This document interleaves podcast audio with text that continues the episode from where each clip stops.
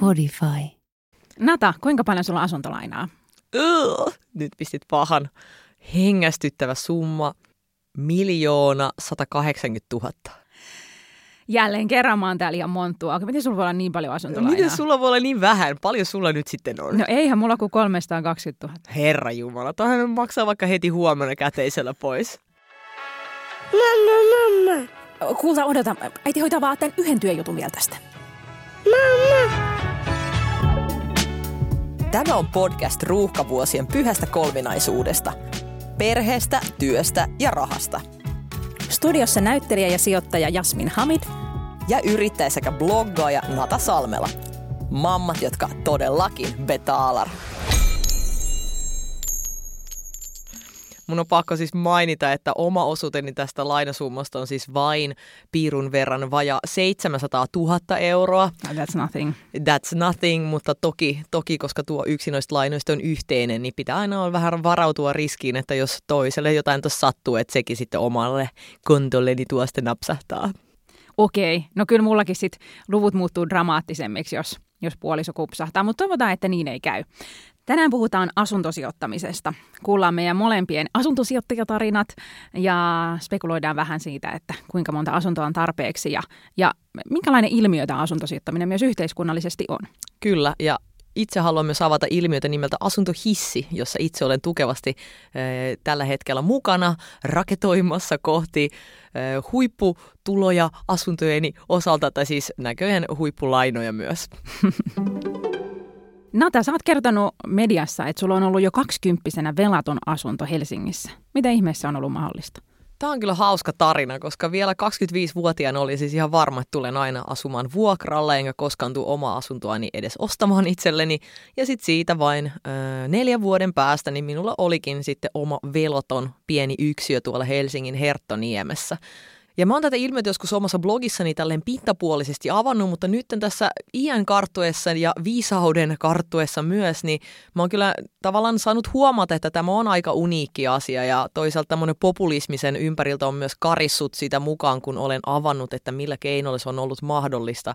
Mä itse koen, että tällainen velaton oma kotihan on monelle suomalaiselle sellainen hartain unelma, että usein niin puhutaan siitä, että jos laina-aika on vaikka 20 vuotta, niin selkeästi niissä ajatuksissa mennään jo siihen, että se koti on joskus jo niin kuin maksettu velottomaksi, jolloin sitten jotenkin ajatellaan, että nämä asuntomenot hirveästi tippuu ja, ja sitten raha jää niin kuin käyttöön kuukausittain paljon enemmän. Mutta sitten, sitten taas toisaalta, että vaikka se ensimmäinen kämppä, jonka sitten velattomaksi maksoin, niin siitähän se vasta tavallaan alkoi, että sitten sen jälkeen sitä just nimenomaan velka on tullut koko ajan niin kuin lisää lisää, se on vaan mahdollistunut sen vakuutena toimimisen. No muistatko paljon se eka kämppä maksoi? Joo, se oli itse asiassa tosi hauska. Se maksoi siis vain 129 000 euroa, joka niin kuin nyt tänä päivänä, kun katsoo Helsingin yksiöiden hintoja, vaikka tuolla Hertoniemessä, niin sehän tuntui ihan pöljältä summalta, että eihän noin halvalla mitään kämpiä koskaan niin kuin kukaan saa enää. Että se arvo on myös noussut tässä muutamassa vuodessa ihan valtavan paljon. Ja mä siis tälleen lyhyesti sen asunnon onnistuin ostamaan niin, kuin niin että asunto, joka omistin ennen sitä, eli tämmöisen lautasaarelaisen kaksion, niin mä sain sen myynnistä niin paljon voittoa, että mä pystyn sitten sillä voitolla lyhentämään koko mun olemassa olevan asuntolainan sitten tästä toisesta sijoitusyksiöstä. Aa.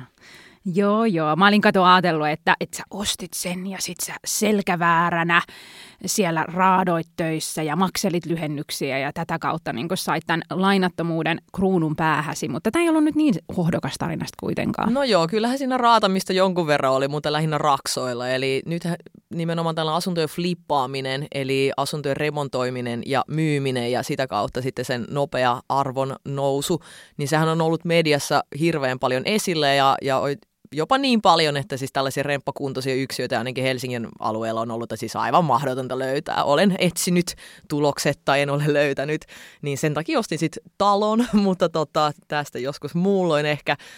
Tuo asuntohissihän on siis se ilmiö, josta pitäisi puhua maailman seitsemäntenä ihmeenä, eikä sitten sille ö, korkoa korolle ilmiönä, koska toi asuntohissi on siis sellainen, että kun sä kerran käytännössä sinne pääset mukaan, painat nappia, niin sen jälkeen voit ostaa asuntoja vaikka loputtomasti, koska sitä mukaan kun sitä asunto tavallaan portfoliota kertyy, niin niiden arvo ainakin tietyillä alueilla Suomessa niin kasvaa aika nopeastikin, joka sitten taas nostaa niiden vakuuksia arvoa, joka sitten taas saa sen, että pankit myöntää helpommin lainaa, sitten sä ostat aina taas uuden asunnon lisää ja mä oon sanonutkin, että mua edes haittaa, että mulla olisi vaikka miljoona euroa velkaa, kunhan mulle sitten tulisi miljoona ja yksi euro kuukaudessa sitten toisesta suunnasta sitten käytännössä niiden asuntojen tuottona. Joo, ja toi asuntohissihän toimii myös, vaikka ei olisi asuntosijoittaja. Siis ihan jo se, että, että miten vaikka Helsingissä pääsee perheasuntoon kiinni, niin paras tapahan on se, että yrittää mahdollisimman nuorena ostaa sen ensimmäisen asunnon, sitten lyhentelee sitä lainaa ja sen asunnon arvo nousee, jolloin sitten voi vaihtaa jossain vaiheessa yksiön kaksioon ja sitten ehkä puolison kanssa ostaa sitten sen perheasunnon. Ja tavallaan ne aiemmat asunnot ja se arvonnousu toimii sitten siinä käsirahana onko sun oma taivaalla asuntosijoittajana sitten jonkunlainen erilainen kuin mun? On mun taivaalla asuntosijoittajana erilainen kuin sun. Ähm, mä ostin mun ekan, tämä on niin hauska puhua ekasta ikään kuin mulla olisi niinku kymmeniä asuntoja, mutta mun ihanan pienen äh, sijoitusyksiöni Kalliosta vuonna 2013. Ja mä muistan, että mä maksoin siitä ihan ylihintaa, se oli 166 000 ja mulla oli silloin ollut rajana 150 tonnia. Sieltäkään ei enää löydy alle 200 tonnin hyväkuntoisia yksiöitä. Että ei se sitten kuitenkaan ollut liikaa. Mutta mä oon ollut ehkä sille turvallisuushakunen, että mua on pelottanut aiemmin se laina. Nyt tiedän toisin. Mutta mulla olisi ehkä ollut mahdollisuus ostaa toinenkin asunto tai olisin halunnut toisenkin sijoitusasunnon, mutta jotenkin mä en ollut tiedä, että sä tajunnut tätä kultaista sääntöä, mistä just puhuit. Mä jotenkin ajattelin, että miten ihmeessä mä saan säästettyä uuden käsirahan. Että en mä ikinä saa säästettyä 30 tonnia, jotta mä voin ostaa uuden asunnon.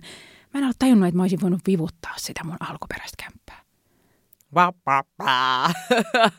Mutta mä luulen, että ei kauhean moni ehkä välttämättä ajattelekaan. Ei niin, ja sitten mä ehkä jotenkin ajattelin, että sit siinä on riski tämmöiseen ää, korttitalon sortumiseen. Ää, jotenkin ehkä se heijastelee tätä mun ää, turvallisuuden tun, tunteen kaipuuta. Mutta sitten myöhemmin mun sisko, joka on matalapalkka-alalla, hän halusi vaihtaa isompaa asuntoa, eikä hänellä ollut sit, ää, tai hänelle ei myönnetty lainaa niin paljon kuin siihen asuntoon olisi tarvinnut, niin sitten mä lähdin sit siihen mukaan 20 prosentin osuudella, eli, eli 50 tonnia laitoin siihen. Ja ää, se sitten on toiminut vähän niin kuin sijoitusasuntona, koska se hiljattain myytiin ja sen arvo on, oli noussut. Ja mä, mä tavallaan niin kuin... Kehtako paljastaa paljonko sen arvo oli noussut? Se oli noussut 20 pinnaa. Eli siis missä ajassa sä sait tämän tuoton? Olisiko se ollut 6 tai 7 vuotta? Aika hyvä. Täysin tekemättä mitään, niin Joo, ja itse asiassa nyt mä tässä aiemmassa jaksossa mä muistan, että me ollaan joskus kehuskeltu pitkän matikan taidoillamme, mutta laskeskelin tässä nyt uudestaan, että se tuotto olikin 30 pinnaa. Okei, okay, wow. Eli sä sait käytännössä vuodessa 12 kuukauden sijaan 13 kuukauden palkan. Näin voisi sanoa. Joo, ja siis tämä oli ihan mieletön juttu, koska tähän en, en niin kuin ikinä lähtenyt sijoitusmielessä, vaan ajattelin vaan jeesata systeriäni ja mä ajattelin, että hän ei muuta siitä ikinä pois. Mutta hän nyt sitten halusi muuttaa pois ja mä sain omani takas ää, ja tuottoa päälle, niin, niin, niin olihan tämä ihan huikea juttu. Ja sitten ennen kaikkea se, että mun omalla kohdallani, kun mä sanoin, että mä laitoin siihen 50 tonnia, niin enhän mä laittanut siihen mitään 50 tonnia. Mähän vaan nostin rah- lainaa omiin nimiini – matalilla koroilla. Eli käytännössä mä en tehnyt mitään muuta kuin kävin pankissa kirjoittaa nimeni alle ja näytin, että hei, että mulla on tällaiset tulot, että mä pystyn hoitaa tämän lainan. Ja sitten mä vaan odottelin. Ja tämä arvon kuulijat on nyt sitä kuuluisaa vivuttamista, eli sijoittamista vieraalla pääomalla. Mun mielestä tämä on aika uniikkia ja ainutlaatuista, koska mistä ihmeestä mä saisin pankista mukaan rahaa, jota mä voisin niin kuin suruttaa vaikkapa osakkeisiin sijoittaa. Tämä on siis Jasmin just se syy, miksi mä oon valinnut asuntosijoittamisen itselleni ensisijaiseksi sijoitusmuodoksi. Tätä voi tehdä jonkun toisen rahalla. Kunhan saa alussa vaan siis säästetty tietenkin sen käsiraha. Ja silti kallis harrastushan tämä on, nimittäin siis asuntosijoittaminen on niinku tunnettua siitä, että pitäisi olla pinkka kunnossa niin sanotusti, kun siihen niinku touhuun ryhtyy. Eli asuntojahan kuitenkaan ei voi ilman sitä käsirahaa ostaa tai jotain ilman jonkunlaista omaa varallisuutta. Mitä sä oot itse aikoinaan niinku päässyt siihen, että, että sä oot saanut sen ekan asunnon silloin ostettua? Mä vaan siis olin olin säästänyt ja ö, mä olin asunut pitkään kimppakämpäs vuokralla. Oli niin kuin matala vuokra ja oli sitten mahdollisuus niin kuin siinä säästää samalla. Mutta kyllä mä niin kuin ihmettelen, että miten se niin kuin niillä tuloilla siihen aikaan on ollut mahdollista. täytyy sanoa, että mä oon ollut kyllä tosi fiksu silloin. Ja sitä niin kuin aloitusta ei voi liikaa korostaa, mm, koska rahahan tulee rahan luokse. Ja tämä on niin kuin siinä suhteessa epäreilua, että, että Nata sulla, kun sun on jo sitä varallisuutta, niin sä pystyt niin kuin niitä vanhoja kämppiä vivuttaa ja ostaa lisää ja kartuttaa sitä varallisuutta. Ja että se alkuun pääseminen on tosi vaikeaa. Kyllä, se on just näin. Se rima on niin paljon korkeammalla siinä alussa ja sitten se rima ikään kuin laskee, koska siitä on jo jotain niin kuin kättä pidempään näyttää siinä. Mun mielestä tosi kun sä sanoit, että sä pääsit alkuun säästämällä nimenomaan niin, että sä jotenkin niin kuin optimoit sun tuloja vähän matalemmaksi. Mutta toi sun systerin kämpän tarina mun mielestä oli siinä mielessä kiehtova, että sä tavallaan myöskin niin kuin optimoit sun ikään kuin menoja tuossa sijoittamisessa ikään kuin jakamalla sen, sen tota kuulun sun, sun systerin kanssa. Aika useinhan kun ihmiset ostaa asuntoja, niin saattaa ostaa se vaikka oman puolison kanssa. Ei mulla ainakaan, en mä tunne sun lisäksi ketään muita ihmistä, jotka olisi ostanut niin kuin asuntoja jonkun muun kuin just jonkun oman puolison kanssa, ehkä vanhempien kanssa, mutta toisaalta kun ajattelee tässä skenaarion, niin miksei voisi vaikka kaveriporukalla lyöttäytyä yhteen ja vaikka muutaman Pekkaan ostaa jonkun kämpä. Koska silloin se alkupääoma, mitä sä tarvitset siihen niin kuin alkuun pääsemiseksi, niin kuin puolittuu tai vaikka jopa vielä pienenee enemmän, jos siinä olisi isompi porukka mukana. Ja sitten taas toisaalta kaikki saisivat vähän semmoisen jotenkin niin kuin pehmeämmän laskun siihen alkuun. No just niin. Ja sehän on niin kuin just sitä hajauttamista, tavallaan riskinhallintaa, että se koko laina ei ole yhden ihmisen harteilla. Ja ennen kaikkea, jos nyt ajattelee, että ostaa vaikka kämpän stadista tai jostain kasvukeskuksesta, niin ne asunnot on tosi kalliita ja käsiraha on iso.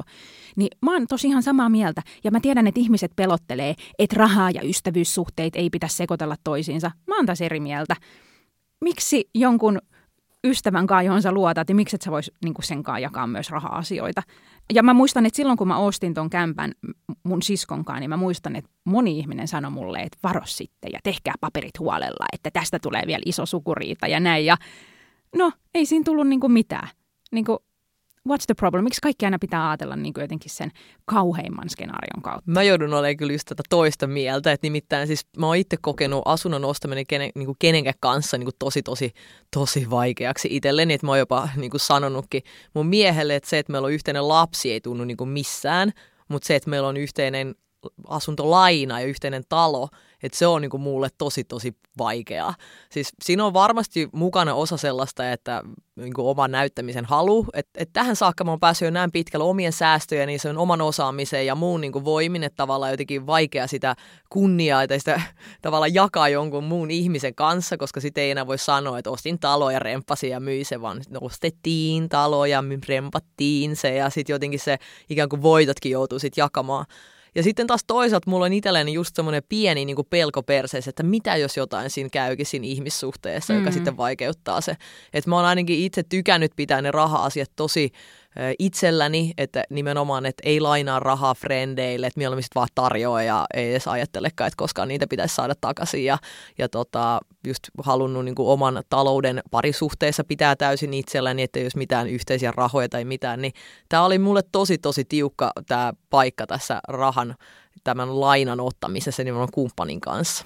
No, joo, mä ymmärrän sua kyllä. Ja nimenomaan parisuudehan on se suhde, joka saattaa päättyä. Mutta en mä ajattele, että mun, mä mun siskonkaan voisin ajautua niin kuin 37 vuoden tuntemisen jälkeen semmoiseen riitaan, että me oltaisiin väleissä. Tai jonkun mun lapsuuden ystävän. Se on muuten ihan totta. Mutta sitten kun katsoo tilastoja, niin sehän on ihan mahdollista, että puolisonkaan tulee eroamaan. Joten kieltämättä itse asiassa muakin jännitti eniten nostaa yhteinen laina Santun kanssa. Ja semmoinen meillä nyt on, kun meillä valmistuu tuossa puolen vuoden päästä sitten ää, perheasunto Kalasatamaan. Ottaisitko se mun kanssa yhteisen lainan? No sunkaan mä ottaisin todellakin. Sullahan on tommonen, niin kuin, jos vaan lähtee niin kuin Natan kelkkaan, niin kohta asuntosalkku pullistelee miljoonia, niin todellakin. mä en yhtään ihmettele, että Jontti oli sillä joo, otetaan, otetaan yhteinen laina. joo, pullistelee miljoonia euroja velkaa. Asuntosijoittamistahan on siis monenlaista sitten mediasta olen lukenut, että jotkut harrastaa sitten tätä, että ne ostelee niitä uudiskohteet ja vivuttaa niitä ja tavallaan hyödyntää sitä myyntihintaa velattoman hinnan sijaan. Mä en siitä tiedä mitään, joten ei puhuta siitä enempää. Se kuulostaa mun korviin pelottavalta. Mutta puhutaan siitä, että että sijoittajat on nyt markkinalla. Ja niin kuin säkin sanoit, sä et ole löytänyt flipattavia kohteita. Ja mä muistan, että jo silloin vuonna 2013, kun mä etsin sijoitusasuntoa, niin oli tosi kuumat markkinat ja oli tosi vaikea löytää. Mä etin sitä kämppää puoli vuotta ja sitten jouduin maksaa ylihintaa. Niin mitä sä luulet, että onko asuntosijoittajat pilannut tämän markkinan? Se on aika saavuttamattomissa jo se yksiö tavalliselle palkansaajalle tai vaikka just valmistuneelle. Niin, mun mielestä sijoittaja on helppo syyttää. Se on vähän tämmöinen niin kasvoton joukko ihmisiä, että se ei kohdennu kenenkään niin kuin yksittäisen henkilöön. Mutta sitten taas toisaalta piensijoittajat, asuntosijoittajat Suomessa ovat aika usein tällaisia ihan niin kuin tavallisia palkansaajia, naisia usein ja, ja niin kuin toisaalta sitten kun rupeaa niin kuin jaottelemaan heitä yksittäisiksi ihmisiksi, niin ihan samanlaisia tällaisia natojahan siellä on joukossa, että ne ovat ostaneet itselleen jonkun kämpän sinkkuboksiksi ja sitten elämä on niin kuin muuttunut ja sitten se on mennyt vaan vuokralle ja, ja tota, jotain uutta on sitten tullut tilalle. Että kyllä mä näen, että ehkä just mediassa keskustelu on siinä mielessä vääristänyt, että ei asuntosijoittajia, jotka kaikki nyt remontoi ja myy, vaan koko ajan kämpiä ja nostaa Helsingin asuntojen hintoja markkinoilla hirveästi ja luo tämmöistä asuntokuplaa, niin ei niitä niin paljon. Että sitten mä itse tietenkään puhu tästä keskustelussa siitä ammattimaisesta asuntosijoittamisesta, jossa sitten joku, joku yritys saattaa kokonaisen vaikka kerrostalon siitä niin mm. ostaa ja, ja laittaa sitten eteenpäin öö, vuokralle. Eli tavallaan mä niin näen, että ehkä tämä on vähän tämmöinen keisarille jo vaatteet, että puhutaan enemmän kuin mitä ehkä kuitenkin ilmiöitä tapahtuu, koska sitten taas kun avaat on jonkun asuntoosto sovelluksen, niin kyllähän siellä on ihan kuitenkin koko ajan jotain asuntoja myynnissä. Että ne ei vaan välttämättä ole sellaisia, mitkä, mitkä ihmiset sit, sitten kuitenkaan ehkä haluaa ostaa. Ja sitten taas toisaalta löytyy aina ryhmä ihmisiä, jotka ei missään tapauksessa halua siihen rempahommaan lähteä. Ja mä itse asiassa uskon, että heitä löytyy enemmän. Tehänkin tästä itse asiassa tuli mieleen meidän Mamman Betaalar Instagram-tilillä, niin tällainen sitten tämän jakson jälkeen kysely, missä kysytään vähän meidän omilta äh, seuraajilta ja kuulijoilta, että että mitkä teidän omat fiilikset on, haluaisitteko muuttaa itse valmiisen asuntoon, mihin tarvii kantavaa kamat sisään vai sitten ryhtyä tällaisen niin kuin rempaa myynti härdelliin, mitä tämä sitten on. Joo, voin saman tien vastata tähän kyselyyn. Itsehän muutan alkuvuodesta uudiskohteeseen, missä kaikki on just niin kuin pitää ja kaikki on uutta ja on kuule esteettömät vessat, mihin sä voit rullata kurasten vaunujen kanssa ja kaikki toimii Tästä hyvällä aasinsillalla itse asiassa päästäänkin siihen, että miksi mä oon itse kokenut ainakin tämän asuntosijoittamisen niin mielekkääksi. Ää, jos puhutaan sijoittamisesta, niin tälle nimenomaan lukuja varjollahan olisi helppo tarkastella vaan niin kuin tuottoja, ja, ja sitten voisi vaikka omalle työllekin laskea tässä jonkun hinnan ja, ja niin kuin miettiä, että onko tämä kaikkein paras sijoituslaji, mitä on olemassa. Mutta mun mielestä asuntosijoittamisesta ei voi puhua pelkästään numeroissa. Et mä ainakin olen kokenut, että joka ikinen asunto, jonka mä omistan, että se on paljon niin kuin muutakin kuin, kuin, niin kuin numerot jossain mun Excel-taulukossa. Että ne ovat, se on ensinnäkin jonkun ihmisen koti ja sitten tota, että se ei ole vaan joku seinä, mitä, mitä niin kuin vuokraa sitten eteenpäin tai, tai myy. Että kyllä mä oon niin kuin kehittänyt sellaisen niin kuin tunnesiteen jokaisen niin kuin omistamani asuntoon ja mulla on niin kuin jokaisesta jotain niin kuin muistoja kuitenkin, joko sitä omasta remonttityöstä tai sitten siitä ehkä asukkaista, ketä siellä on asunut. Ja sitten taas toisaalta mä myös haluan edistää tällaista niin kuin vastuullista asuntosijoittamista, johon sitten nimenomaan kuuluu se, että, että myöskin suhtautuu niihin kohteisiin jonain muunakin kuin pelkästään niin kuin kululajina tai, tai myyntituottona. Joo, Tämä on tosi hyvä pointti, että sä puhut tästä inhimillisestä puolesta, koska jos mediaa seuraa, niin asuntosijoittajistahan puhutaan niin kuin yhtenäisenä massana. Ja ne on kaikki niitä pahoja kiinteistösijoitusfirmoja, jotka haluaa niin kuin ihmisten rahat pois ja viedä ne Cayman-saarille. Ja sitten kuitenkin esimerkiksi jos puhuu vuokranantajien kanssa, jotka edustaa vuokranantajia, niin tota, valtaosa asuntosijoittajista on ihmisiä, joilla on yksi tai kaksi sijoitusasuntoa, ja ne on ehkä jäänyt just tuolla lailla, nuoruuden yksi on jäänyt niin kuin vuokrattavaksi. Ja sitten aika moni kokee sen tosi tärkeäksi ja hienoksi, että voi tarjota jollekin sen asunnon. Ja, ja siinä on nimenomaan, saattaa niin kuin olla, että tavataan se vuokralainen, kun sitä sopimus tehdään ja ollaan sitten joustavia puolia toisin niin kuin maksujen suhteen. Ja että se ei ole semmoista kasvotonta ollenkaan kun puhutaan vastuullisesta asuntosijoittamisesta, niin mähän koen, että se on nimenomaan mun strategia, koska sehän ei ole missään tapauksessa niistä voitoista pois, vaan päinvastoin mä oon joskus ennenkin maininnut sen, että kannattaa olla vastuullinen vuokranantaja ja olla joustava ja huolehtia sen kodin kunnosta ja tarjota jotain niin kuin spesiaaleja asioita niin kuin pyytämättä ja olla aidosti kiinnostunut sitä vuokralaisesta ja tuntee hänet niin kuin nimeltä, koska silloin se ihminen niin kuin vaihtuu harvemmin. Ja sitten taas toisaalta, jos itse toimii vuokranantajana, niin kaikkein pahin tuoton näkökulmasta on ne tyhjät kuukaudet. Eli mm. kun vuokrainen vaihtuu, sä et heti löydä siihen uutta tai vuokra jää maksamatta jostain syystä. Että kyllä mä niin koen, että mun omilla vuokralaisillani on paljon korkeampi kynnys vaikka olla maksamatta minulle vuokraa, koska me tunnetaan niin henkilökohtaisesti ja meidän keskustelu tapahtuu WhatsAppissa ja mä tiedän heidän perhettä ja sukulaisia ja lap, miltä lapset näyttää, niin kyllä siinä on niin kuin korkeampi kynnys sit olla vaan niin kuin jotenkin välittämättä ja tiedätkö, maksamatta mulle sitä vuokraa. Eli mä niin kuin koen, että noin kaksi asiaa kulkee käsi kädessä. Ja kun puhuit tuossa pahis asuntosijoittajista, niin nyökyttelin, koska mun mielestä just toi mielikuva on se, mikä ihmisillä on. Ja sitten taas toisaalta se on semmoinen eläkeläispariskunta siellä toisella puolella sitten tiskiä, joka sitten tuossa asemassa on. No Nata, sen lisäksi, että oot hyvä vuokranantaja ja joustat vuokrissa ja korjailet kaapit, jos ne, jos ne menee rikki, niin sua varmaan kiinnostaa myös tuotto. Tietenkin. Tämä ei ole pelkkää hyvän tekeväisyyttä. Mikä on hyvä tuotto? Miten sä sen niin kuin määrittelet? No tuottohan asuntosijoittamiselle on kahdenlaista, jos näin karkeasti jaetaan. Et toinen siis koostuu siitä jatkuvasta, eli esimerkiksi just vuokrien maksamisesta. Siinä niin kuin yleensä pidetään ainakin täällä PK-seudulla, että noin sellaista 5 prosentin tuottoa. Eli jos sen ylipäästään, niin, niin silloin tota, ollaan ikään kuin selvillä turvallisilla vesillä.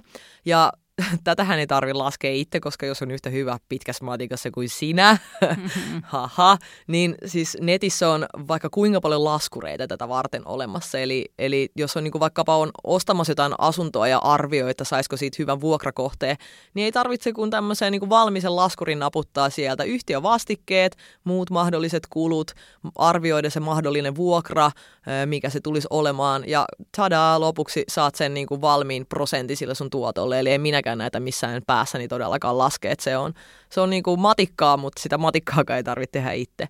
Ja sitten taas toisenlainen se tuotto on sitten se, joka tulee sen asunnon arvonnoususta. Eli tähän arvonnousuhan tietenkin vaikuttaa vaikkapa taloyhtiössä tehdyt remontit, siihen vaikuttaa alueen kehitys, siihen va- vaikuttaa ylipäätään muu markkinatilanne, että jotkut tietyt alueet tai asunnot tulevat niin kuin muotiin tai ihmiset haluavat niin kuin muuttaa siihen muiden megatrendien vuoksi, eli tällä hetkellä vaikka trendaa pihat, kun taas vaikka just yksiöt Helsingissäkin ovat aina kyllä kuitenkin kysyttyjä ja vaikka muissa yliopistokaupungeissa. Siis miten kliseistä? Mun sisko nimenomaan muutti kerrostalokolmiosta Rivariin, koska se halusi sen pihan. Nimenomaan. Me ollaan yhtään niin omaperäisiä. Niin, ja sen takia mä koen myös itse asiassa asuntosijoittamisen tosi kiinnostavana, koska samalla tavalla, jos sijoittaa vaikka pörssiosakkeisiin, tulee luettu tosi paljon niistä firmoista, niin taas jos sijoittaa asuntoihin, niin tulee ylipäätään seurattua niin kuin asuntomarkkinaa ja tällaista niin kuin kaupungistumista. Ja kyllä mä niin kuin on säännöllinen Helsingin kaupungin tiedotteiden lukija, että mä katson, että mihin se sporakisko nyt sitten tuleekaan ja mikä tämän siltabudjetin nyt sitten arvio tuolla valtuustossa nyt sitten onkin. Ja, että kyllä tulee niin kuin seurattu väkisinkin sen oman niin kuin kaupungin kuulumisia tosi tiiviisti. Mä oon itse tosi riskiä karttava tyyppi ja siis mä oon tehnyt tällaisen tosi tiukan rajauksen, että mä siis itse ostan asuntoja vaan Kehä Ykkösen sisäpuolelta ja alueelta, jotka mä tiedän, että kehittyvät nimenomaan sen, sen tota infran kannalta jollakin lailla. Eli mun ihan eka asunto oli siis Lauttasaaresta, mä kaksi jo, mä tiesin, että sinne tulee se metro, että se oli vaan väistämätön tosiasia, vaikka siinä kestikin vähän pidempään kuin alun perin oli sovittu, niin tota, se kyllä sen niin näkyy hinnassa, että melkein 100 tonnia tuli hintaa lisää vaan muutamassa vuodessa. Et nytten taas on ostanut viimeksi asuntoja tuolta Kruunuvuoren rannasta, josta koko ajan puhutte, että se silta sinne tulee, jonka jälkeen se, että jos nyt sinne kestää 45 minsaa julkisilla, niin jonkun vuoden päästä, kun se silta on valmis, niin vartissa sporalla. Niin sitten mm muutaman vuoden päästä mulla on merenranta-asunto vartisporan matkan päässä Helsingin keskustassa. Ja mun tekee niin kuin mieli huutaa, että, että ihmiset, että jos te haluatte niin kuin rahoillenne vastin, että jos näin voisi sanoa, niin ei tämä ole mikään niin kuin salaisuus. Että näistähän niin kuin puhutaan Facebook-ryhmissä, mediassa, le- paikallislehdet uutisoi tällaisista niin kuin isoista kehityshankkeista, mitä, mitä tietyissä kaupungeissa tehdään, niin, niin tuntuu, että ikään kuin, että onko ihmiset vaan ikään kuin eivät ehkä ajattele niin paljon pidemmälle, vai eikö se sitten nimenomaan asuntojen arvon nousu ole sit heille semmoinen ensisijainen asia, jota sitten omassa asumisessa niin kuin mietitään? Mm. Kai se haaste on just päästä tavallaan siihen ekaan kämppään kiinni, koska, koska mä oon samaa mieltä, että, että kannattaa ostaa kasvukeskuksista semmoisista alueista, jotka tuntee. Itsekään en lähtisi niin kuin Helsinkiin edemmäs kalaan, kun en muita kaupunkeja tunne. Ja kyllähän tämä sitten kantakaupungista kämpät on aika kalliita. Että se ei tavallaan on helpompi ostaa niin kuin satasella kuussa rahastoa tai kahdella tonnilla jotain osaketta, kuin se ensimmäinen kämppä, joka maksaa sen 200 tonnia. Ää, mulla itselläni on ajatus, että se tuottoprosentti voi Helsingissä olla pienempikin, koska itse pidän varmana sitä arvon nousua, niin siinä ta- tavallaan kun korot on alhaalla, niin sit pystyy sietämään pienempääkin tuottoprosenttia, vaikka jotain kolme prosenttia. Ää, on toki ihmisiä, jotka ajattelevat, että täällä on kupla ja mä taas pidän ihan sata varmana, että täällä ei ole, Ni, niin sen takia niin kuin tavallaan sitten sillä lähes kuluttomalla lainalla sen varallisuuden kartuttaminen pitkällä tähtäimellä on helppoa. Ja nykyään pankkisääntely on myös lisääntynyt ja laino ei myönnetä enää niin hövelisti, joten tavallaan jos se pankki antaa sitä lainaa ja vaikka sitten se oma lainasumma tuntui surjaltakin, niin sitten ehkä voi kuitenkin luottaa siihen, että, että kyllä tämä on niinku checkattu. Ja, ja tässä voi olla, ja sitten sit kun se on, sehän on vastikkeellista lainaa. Eihän sitä niinku asuntolaina, hän on niin kuin opintolainan lisäksi sitä parasta mahdollista lainaa. Että se ei ole mitään niin kuin kulutusluottoa, vaan sitten tavallaan Helsingissäkin, missä asuntot säilyttää arvonsa suurella todennäköisyydellä, niin sitten jos tulee niitä lainan ö, hoitohaasteita, voi ottaa joko lyhennysvapaata tai sitten myydä sen asunnon ja kuitata sen lainan sillä. Eli tavallaan mä itse en näe niin suuria riskejä kuin sitten ehkä jossain muunlaisessa sijoittamisessa. Ihan, että sä mainitsit ton lainan saamisen tai ottamisen. Viime aikoina ainakin sosiaalisessa mediassa on keskusteltu paljon yrittäjille myönnettävästä asuntolainasta. Ja mä muistan sen itse sen, sen hetken, kun joskus aikoinaan menin just tällaisena vasta alkaneena yrittäjänä pankkiin ja, ja sitten semmoista hervotonta asuntolainaa sinne niin kuin neuvottelemaan. Niin kyllähän se oli vähän se, että, tiedätkö, että onko tuo nyt suurin riski, kun niin kuin tälle pankille, kun tuohon ton näköisen muijan niin kuin rahan niin laitan. Onneksi sitten uskoivat, toki mulla oli siinä vaiheessa jo varallisuutta niin paljon, että se sitten toimivat, toimi niin kuin hyvänä vakuutena. Mutta esimerkiksi näin yrittäjänä niin on ollut jopa jotenkin vähän niin kuin surullista äh, tavallaan seurata omien yrittäjäkollegojen taivalta tässä lainan saamisessa, että aika useinhan kuitenkin asunto on sitten se, mikä maksetaan niin kuin ensimmäisenä, koska kukaanhan ei halua niin kuin kadulle joutua ja sitä, sit, sitä kautta niin kuin velkaantua tai pilata omat luottotiedot. Miten sitä, niin, niin että, että pankki ei luottaisi siihen, että, että sä maksat eka kämpän ennen kuin sä ostat villatakin, vai mitä sä tarkoitat? Joo. Ei, mutta siis toinen tämmöinen vaihtoehto, että silloin kun mä aikoinaan olin siis päivätöissä ja mä tienasin huimasti, huimasti paljon niin kuin vähemmän kuin tänä päivänä, niin taas silloin kun oli vaan semmoinen niin kuin palkka tositen näyttää siellä pankissa, niin kyllä sitä laina irtosi melkeinpä niin kuin saman tien. Mutta se, mikä mulle tuli silloin ihan semmoisena täysin uutena, koska aika useinhan puhutaan takaista, lainan takaista. Ja mä en ole siis koskaan joutunut takaa niin kuin kenenkään toisen ihmisen toimesta mun asuntolainaa, koska siis mulle selvisi vasta silloin 25-vuotiaana, että tämän takauksenkin voi siis ostaa ylimääräisenä palveluna pankista, jolloin mun ei tarvinnut soittaa isille, että voitko laittaa tuon sun omakotitalon tähän, niin kuin, äh, tähän niin kuin, tavallaan takaamaan tätä mun oma asuntolainaa. Ainakin tämä toi mulle itselleni se ison itsetuntoboostin, että mä pystyin niin kuin, ikään kuin lähteä tähän niin kuin asuntomarkkinoille täysin omin voimin.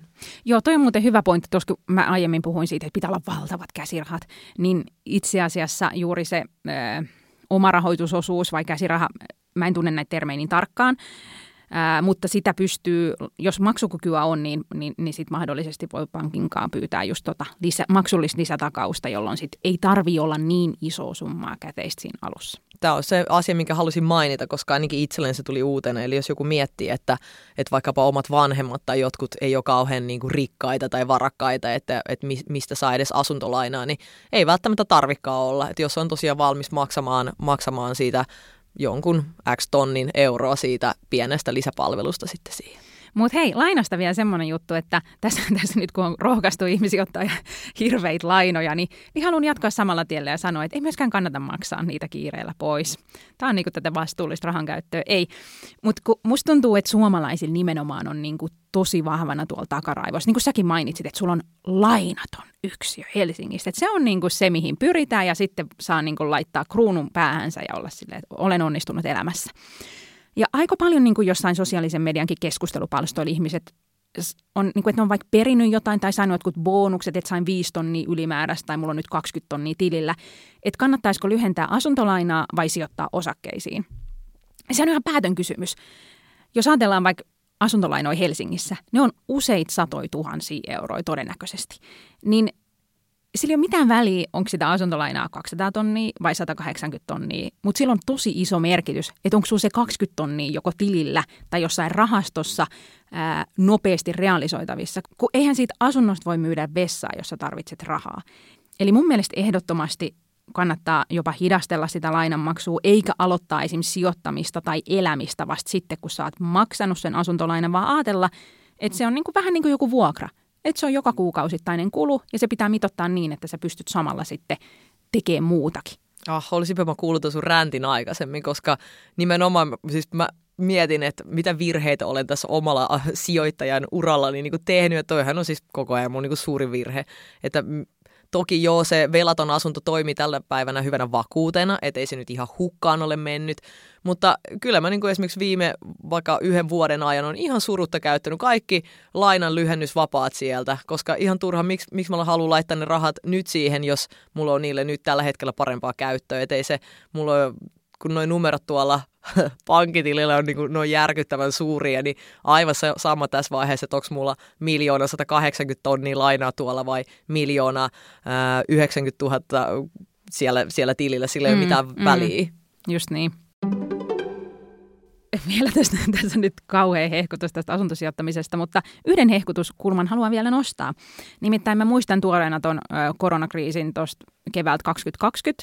Oma osakesalkkuni laski varmaan 40 prosenttia. Ja vaikka mä niin kuin sijoitan pitkällä tähtäimellä, mä tiesin, niin tein päätöksen, että mä odotan tämän kriisin yli ja kyllä se sieltä nousee, niin kyllä se nyt tuntuu ihan helvetin pahalta. Että sä meet kattoo sitä ja sun säästöt on sulanut. Niin siinä hetkessä kyllä rauhoitti se, että mulla on se sijoitusasunto, mulla on se yksiö siellä kalliossa ja sen arvo ei ole muuttunut mihinkään. Totta kai mä voin niin kuin joka päivä juoksuttaa siellä kiinteistön välittäjä arvioittamassa sitä ja miettiä, niin kuin, että onko se nyt noussut tänään 0,1 prosenttia vai ei. Mutta tavallaan niin kuin asuntojen arvon kehitys on vakaampaa. Tai, tai siis se arvo on vakaampi, kun taas se sijoitussalkku heiluu joka päivä. Niin mulle ainakin se tuo mielen rauhaa ja, ja myös se, että se on niin kuin siellä niin kuin konkreettisena. Mä voin mennä koskettaa sitä seinää ja että tässä se on. Se ei ole mitään vaan niin kuin jotain no, koodia jossain, niin kuin, koodia jossain serverillä. No entäs tässä kaiken hehkutuksen jälkeen, koska ollaan kuitenkin nyt realisteja, mm. niin mitä tämmöisiä huonoja puolia sä näet tässä asuntosijoittamisessa? Vai näetkö mitään? Niin kuin sijoittajan näkökulmasta. Niin, tai ilmiön näkökulmasta tai... Niin, no paljonhan, tuossa me sivuttiinkin sitä, että nostaako asuntosijoittaminen asumisen hintaa. Ää, ilmeisesti näin on, mutta kyllähän isompi haaste just näissä kasvukeskuksissa on se, ettei rakenneta tarpeeksi että varmaan se nostaa vielä enemmän. Sitten tietenkin on, on just näitä haasteita, että, että siellä kämpässä tapahtuu jotain tai että se vuokralainen on huono, mutta ne ei ole mun omalla kohdalla realisoitunut, niin en mä osaa niitä jotenkin stressata, ää, koska riskejä nyt niin kuin liittyy kaikkeen. Tiedätkö mikä mun mielestä suuri riski asuntosijoittamisessa on?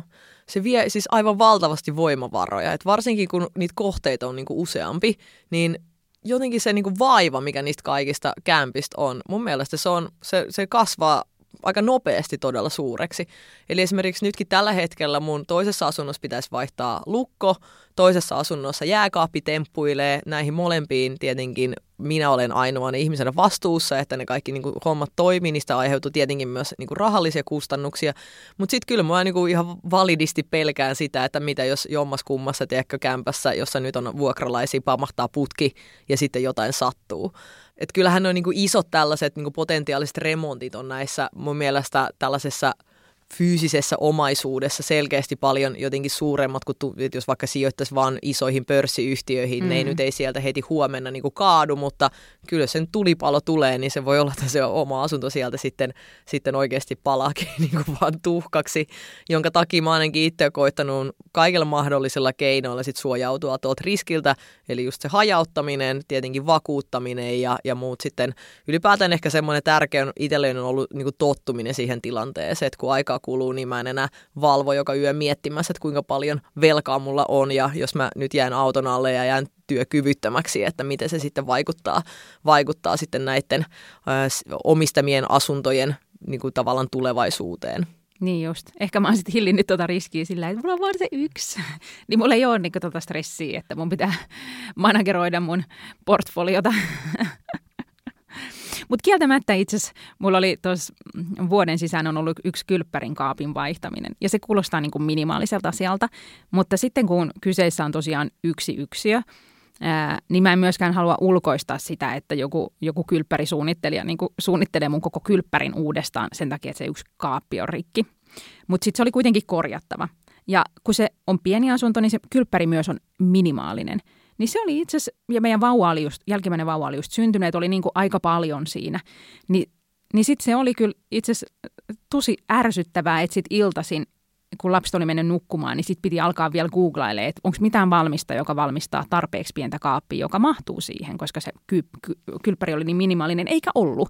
Eli mä olisin joutunut joko teettää Ää, tai, mutta sitten onneksi Instagramin seuraajani löysi torista tämmöisen vanhan kaapin, jota ole kymmenen vuoteen valmistettu, ja mä sitten sen ostin. Mutta että, että niin kuin pikkujuttu, mutta oli siinä niin kuin oma vaivansa, että ei siinä arjessa niin kuin sit välttämättä löydy ja aikaa mä joudun tekemään mun siis yksiössä nyt kylpyhuoneen remontin, että toi sun yksi Ai, kaappi se kuulostaa on nyt vaikealta. Kyllä, mä tiedän Joo. sen jo, että se syö potentiaalisesti vuodeksi jopa kahdeksi kaikki tuotot, mitä se asunto tuo. Mutta sitten taas toisaalta nostaa sen arvoa, eli tässä kyllä nämä tuototkin ovat laskettu tähän mukaan. Mutta mehän asutaan Nata sunkaan molemmat ää, rakentuvilla asuinalueilla. Sä asut tällä hetkellä Kruunuvuoren rannassa ja mä asun Kalasatamassa. Molemmille alueille rakennetaan koko ajan. Ja aina kun siellä valmistuu uusi talo, niin ainakin Kalasatamassa ne kaikki kämpät on myyty. Ehkä siellä on joku sivukujan niin kuin pimeä luukku vielä myymättä, mitä pääsee katsomaan.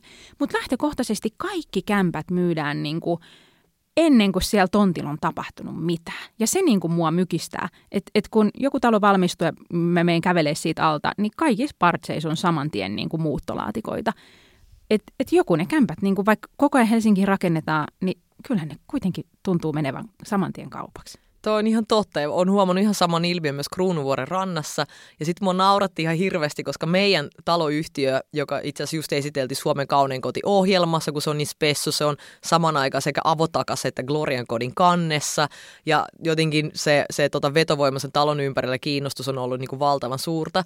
Niin mä muistan lukeneeni jostain keskustelupalstalta, että ihan se Natan talo nyt ei hirveästi ketään kiinnosta, kun siellä on vielä myymättömiä asuntoja.